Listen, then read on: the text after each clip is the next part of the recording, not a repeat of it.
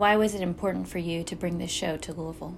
Well, for a number of reasons. I think, first of all, we've got a great tradition here, um, beginning with Bob Thompson, um, uh, of um, black painters exploring modernist uh, painterly idiom.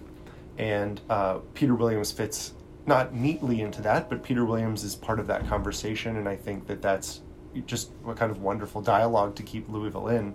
Um, but also Louisville is uh, a city that is very much uh, determined by its the racial politics of um, redlining, of um, the kind of psychogeography or the map of the city as we know it, um, divided along racial and socioeconomic lines. Um, and because of that, incarceration looms large in the city um, as a kind of um, a, a way of dividing up the city racially. And so it's something that Peter Williams has been thinking about a lot, and this show is organized around the ways in which black bodies have been historically um, and in contemporary um, society have been incarcerated.